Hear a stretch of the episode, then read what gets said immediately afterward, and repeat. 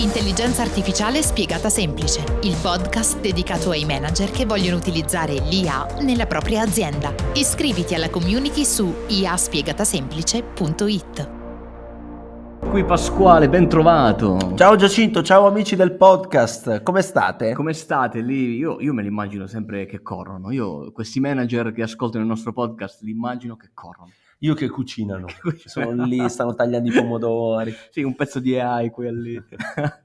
ben trovato e ben trovata. Eh, questo nuovo episodio di e del, dell'IA spiegata semplice con l'obiettivo di raccontare il lavoro di ricerca eh, effettuato dagli istituti di ricerca italiani, che ce ne sono tanti e vanno valorizzati. Sì, in questa puntata torniamo insieme, io sì. e te, perché qualche puntata, che... è vero, qualche puntata l'abbiamo fatta o io o tu ci siamo divisi, meglio eh. così ragazzi, fidate. Eh, vanno, vanno, meglio le mie ogni tanto, ogni, vanno meglio le tue, va bene. In questa puntata parleremo, esatto, di intelligenza artificiale nel mondo della ricerca e lo faremo anche con un graditissimo ospite. Un graditissimo ospite che rappresenta ed è uh, il Dissemination Manager, ma adesso ci spiegherà lui che, in cosa consiste il suo ruolo dell'Istituto Romagnolo per lo studio dei tumori Dino Amadori, conosciuto anche come IRST è vero Francesco? Con chi Ciao a tutti, eccomi, grazie mille per eh, questa, questa introduzione e, e, sì, e sono un dissemination manager che ha un nome terribile in Italia da dire, ma viene dall'Europa perché è una figura europea che adesso in Italia pian piano sta prendendo piede.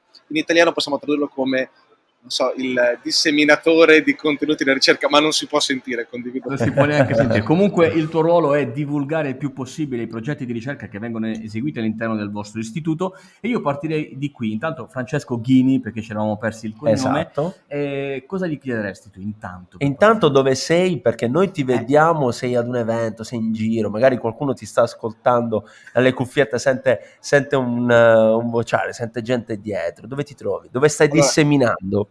Sono ad un evento bellissimo a Lisbona, eh, l'evento europeo di HIMSS. HIMSS è un'organizzazione internazionale che si occupa di promuovere la medicina digitale in tutto il mondo e raccoglie tutti i principali stakeholder mondiali. Per dirvi un esempio, eh, ieri ho assistito a un talk di Chris Ross, che è il CIO della Mayo Clinic. La Mayo Clinic è il più grande ospedale eh, del mondo, il più importante, quello che ovviamente sviluppa vari processi in ambito di eh, sanità digitale e il tema di questa conferenza è ovviamente l'intelligenza artificiale. Si parla di chat GPT, si parla di Web3, si parla di tutto ciò che riguarda eh, questo mondo e di come può essere applicato alla sanità. Eh, e quindi, so, ci sono tanti begli spunti. Posso dirvi che Chris Ross, che è molto simpatico, appunto oggi ha detto che dobbiamo avere due regole. La prima per affrontare diciamo, l'intelligenza artificiale in sanità. La prima è don't be evil, dice non essere dei diavoli. Cioè, quando utilizziamo i dati di qualcuno, diteglielo che li vogliamo usare per qualcosa di buono. Esatto. Perché se no... E il secondo dice don't be stupid. E tu dici, non lo dice Chris Ross, quindi forse bisogna stare dietro. Perché dice don't be stupid? Perché ovviamente è nelle nostre mani come vogliamo applicare l'intelligenza artificiale alla sanità e ci sono tantissime opportunità che vanno dalla diagnosi predittiva alla medicina personalizzata a veramente supporti per i clinici sempre più focalizzati per mettere al centro il paziente. Ecco, una cosa ecco, importante. È proprio, ed è proprio di questo, da questo che partirei Francesco, perché uh, tu rappresenti e racconti l'attività di ricerca effettuata dal vostro istituto. Io partirei proprio di qui, quando nasce, perché nasce, quali sono le attività principali che svolge il vostro istituto? Il nostro istituto è un istituto di ricerca e un istituto anche di cura.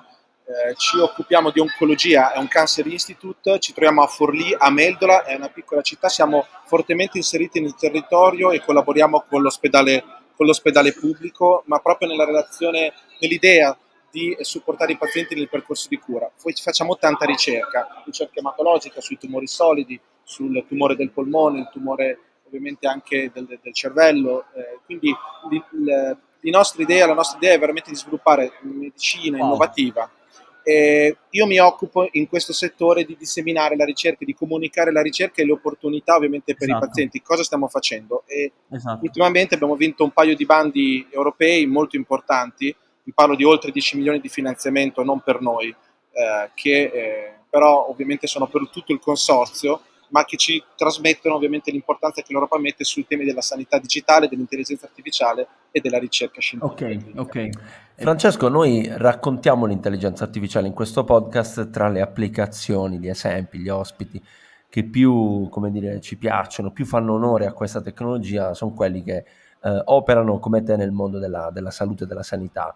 Ci fai qualche esempio di come l'intelligenza artificiale è all'interno del vostro mondo, dell'istituto di ricerca, di quello che fate? Eh, del vostro progetto, quello europeo che avete appunto vinto. Il nostro, grazie, il nostro progetto si chiama Trumpet, no? ehm, e non c'entra in realtà con lo strumento, ma lo scopo è creare una piattaforma digitale che può essere utile per le company, per le pharma eh, e tutti gli stakeholder interessati a sviluppare questo genere di prodotti che utilizza il federated learning. Il federated learning è un tipo di machine learning, probabilmente i nostri ascoltatori lo sanno molto meglio di me che vengo solo dal mondo della comunicazione, ma che permette ovviamente un apprendimento federato eh, dai dati.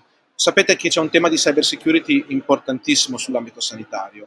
Qual è lo scopo di questo progetto? Fare in modo che centri ospedalieri di ricerca in tutto il mondo possano mettere a disposizione dei dati senza realmente mettere a disposizione, quindi creare un algoritmo che entra nel mio istituto, analizza i dati senza dare problemi in ambito di sicurezza e di privacy dei pazienti, quindi secondo le linee del GDPR che l'Europa sta spendendo molto, e ritornare ovviamente con un modello allenato a un, un centro unico. E di nuovo fare costantemente questo passaggio, un, eh, allenare un modello, tornare indietro, allenare un modello e tornare indietro dando una risposta di ricerca, di diagnosi, di possibile terapia, sempre a supporto del medico. Il medico non, non, non sceglie solo sulla base della, della, del responso dell'intelligenza artificiale, ma l'intelligenza artificiale è un supporto utile.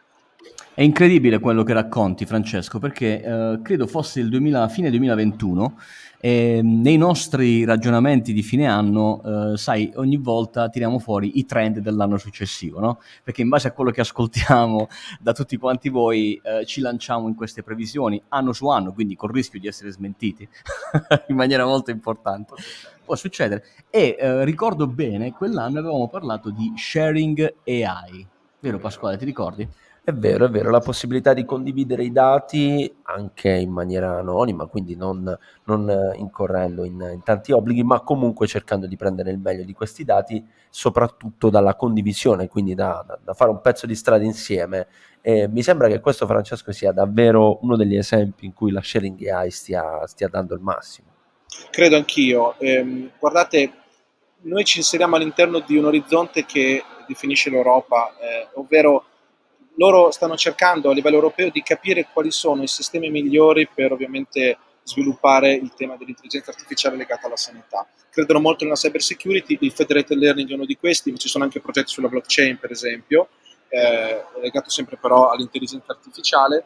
E pensate che un altro degli obiettivi del nostro progetto è quello di sviluppare metriche per misurare la cyber security all'interno del machine learning. Una cosa complicatissima, io ci ho messo almeno due mesi a capirlo.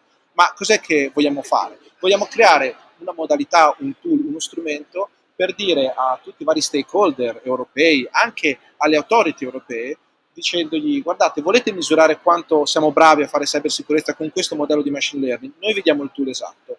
E capite che è importante anche questo, perché mettersi d'accordo su quali sono le metriche per dire che cosa è all'interno del GDPR e cosa non è all'interno del GDPR su sistemi complessi è una sfida veramente importante. È una bella sfida e tra l'altro l'Europa in maniera molto chiara, anche banalmente nell'AI Act, come sai, ha già iniziato a dare qualche segnale di certificazione. Al momento si parla di autocertificazione, ma eh, io sono sempre dell'idea che un tool eh, autonomo che fa una verifica per capire se quell'algoritmo è davvero compliant alle regole è una cosa fattibile in maniera molto, molto elementare ai maxi sistemi che abbiamo oggi e che sono disponibili. In chiusura, Francesco, velocemente, qual è lo stato dell'arte del progetto? Quali sono i prossimi step? Quando potremo dire che ce l'avete fatta e il progetto è operativo? Il progetto è partito a ottobre, eh, quindi siamo proprio all'inizio, durerà tre anni. Siamo nella fase di creazione dell'architettura della piattaforma, è una piattaforma che come dicevo all'inizio poi sarà open source, verrà resa disponibile per eh, chi diciamo, vuole poi sviluppare prodotti applicativi, ovviamente legati proprio al tema sanità. È anche una piattaforma altamente scalabile però, perché noi adesso parliamo di sanità, ma potrebbe essere, potremmo parlare di environment, di ambiente, di settore ingegneristico, di tanti settori diversi. Abbiamo già un altro progetto che eh, subito dopo insomma, è partito adesso, ma è legato a questo primo che si chiama Flut e riguarda diciamo, già un'applicazione di questo sistema nell'ambito del, can- del cancro alla prostata, quindi già abbiamo già una piccola applicazione. Noi invitiamo i vostri ascoltatori, eh, diciamo chiunque sia interessato a comprendere un po' meglio che cosa stiamo facendo, a, a sì. seguirci sulle pagine LinkedIn, ecco. Trumpet Project, quindi ci trovate su LinkedIn, così c'è anche un sito che è ovviamente trumpetproject.eu. Quindi c'è una newsletter, quindi potete in tutte le maniere eh, scriverci e, e seguirci. E anche magari chiederci incontri privati, quindi siamo molto felici nel esatto. di raccontarvi meglio. Esatto, Francesco e il, il team dell'IRST è pronto insomma, a rispondere anche alle vostre domande di approfondimento. Nella nostra community c'è una nutrita presenza anche di ospedali, eh, cliniche private che possono partecipare anche magari attivamente ai vostri progetti. Eh, se andate su Google, scrivete IRST, IRST, vi viene fuori tutto il mondo dell'istituto per poter approfondire l'attività di ricerca svolta dall'Istituto dall'Istituto Romagnolo. E allora Francesco? Grazie Francesco. Grazie, Grazie a voi ragazzi. E sarà un piacere sentirti presto per tutti i dettagli. È stato un piacere anche per me. Ciao a tutti. Ciao. ciao. ciao.